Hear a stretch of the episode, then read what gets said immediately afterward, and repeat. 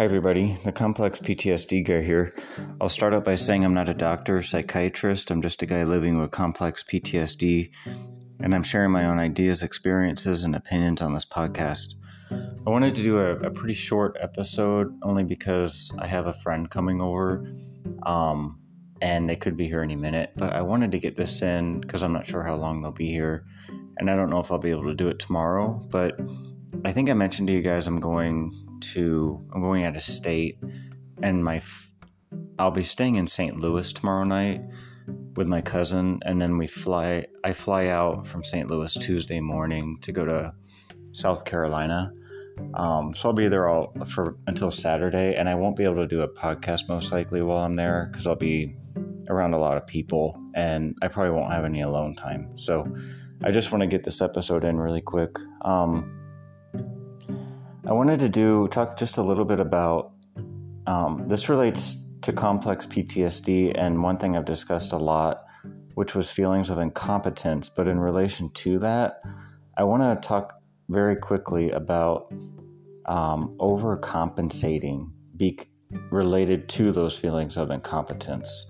So, due to those feelings of incompetence, it's almost sort of like thinking of how you approach it and how you handle it because me for me personally it was so frustrating for so many years and i'm talking you know a good 15 years all through high school going through college just wondering where i'm going what i'm doing and feeling like i was floating through life. Like there was no real point of where i was heading. That went on for years. Um, and then whenever i did massage therapy a lot of times i wish that i had solely done that so, what I mean by that is, I feel like that's the perfect fit for me in the profession. For me to be a, I'm a licensed massage therapist. I've done it for 15 years. Um, and I got licensed in 2008 when I was 26. And it took me years to get my associate degree before I went to massage therapy school. Not that you have to have an associate degree to get to massage therapy school, you don't. Um, but I finished that before I ever went and I it was good that I did that because my grades in high school were so bad that I basically needed that that pre kind of college education, getting that associate before I ever jumped into anything regarded to regarding massage. Because in massage therapy, you learn medical terminology, you learn pathology, you learn about working with clients. And I wouldn't have had those client skills either um, if I hadn't been a server and a host and a caterer, which I did while I was in college. Um, but in regards to feelings of incompetence, um, after about four years, I started to lose a little bit of my interest in massage, and I'd always been interested in history.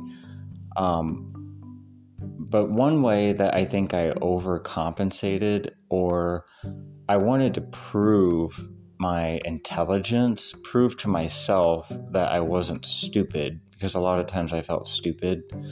Um, struggling with those, what I would call a learning disability when I was younger.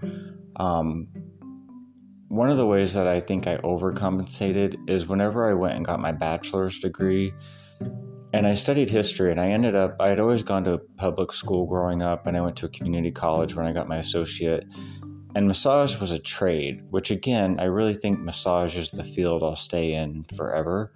Um, and I almost feel like what I went to school and got my bachelor's for will be somewhat of a temporary thing.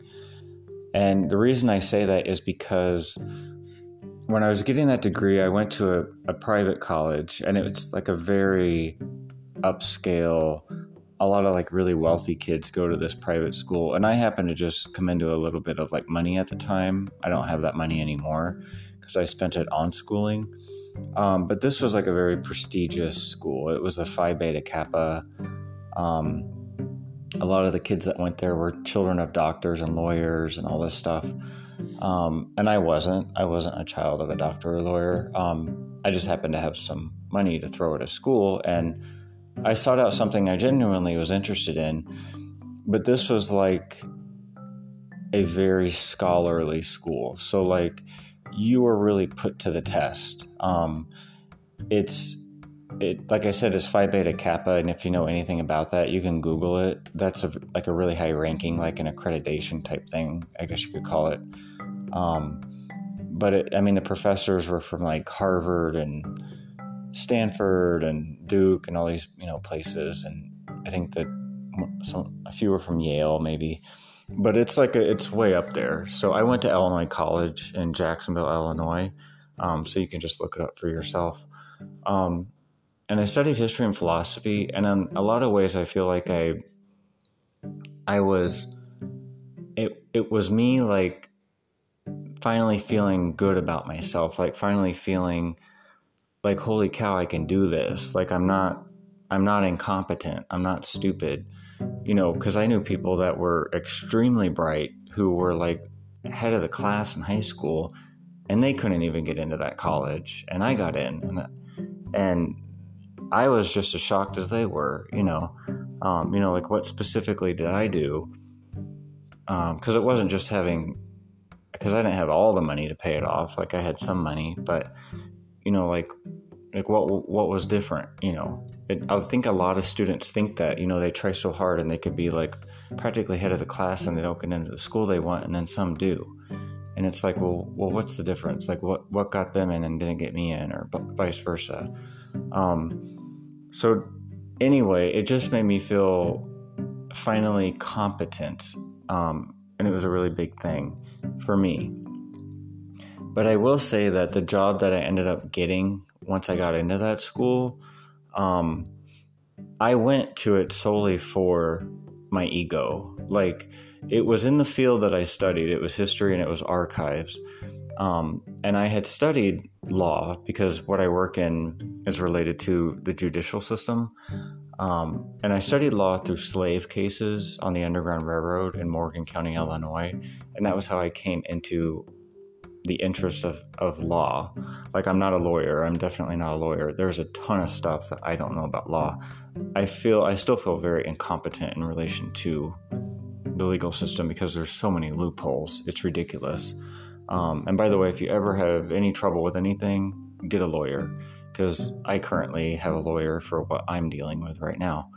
Um, and uh, just personal things. But I just want to say, like, don't overcompensate because I could have very wisely just used that money for savings and future investment in my own personal life and just stayed a massage therapist because I still do massage therapy. I do massage and I work in historic preservation. I have two jobs, two careers. But I would say 10 years from now, I won't be working in history because um, I realize that I still feel at times that things are a little, a bit over my head.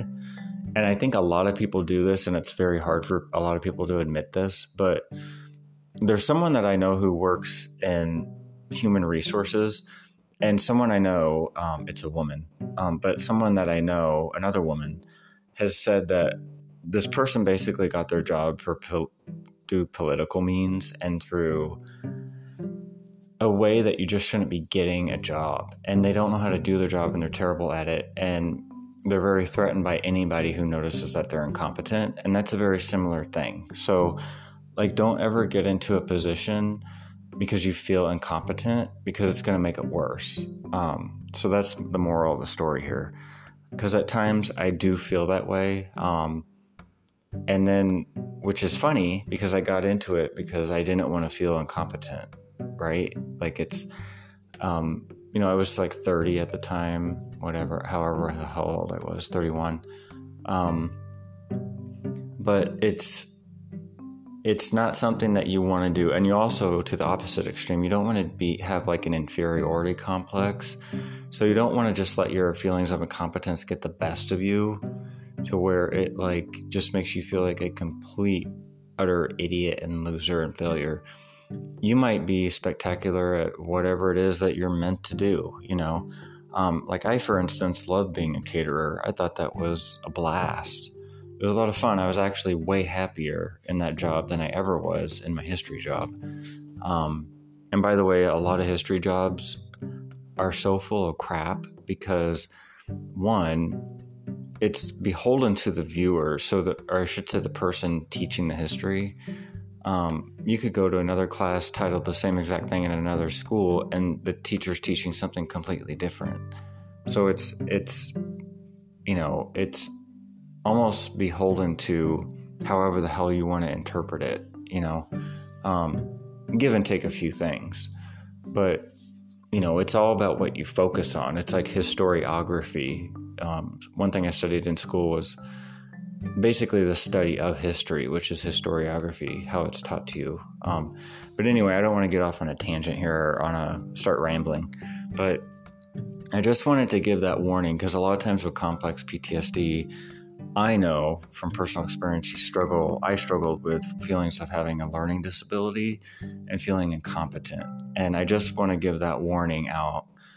Don't get into something for an ego or don't get into something that makes you feel grand, grandiosity, or leads to like a superiority complex or tooting your own horn, because that horn can lose that toot very quickly. And that'll just make you feel worse, which could lead to an inferiority complex.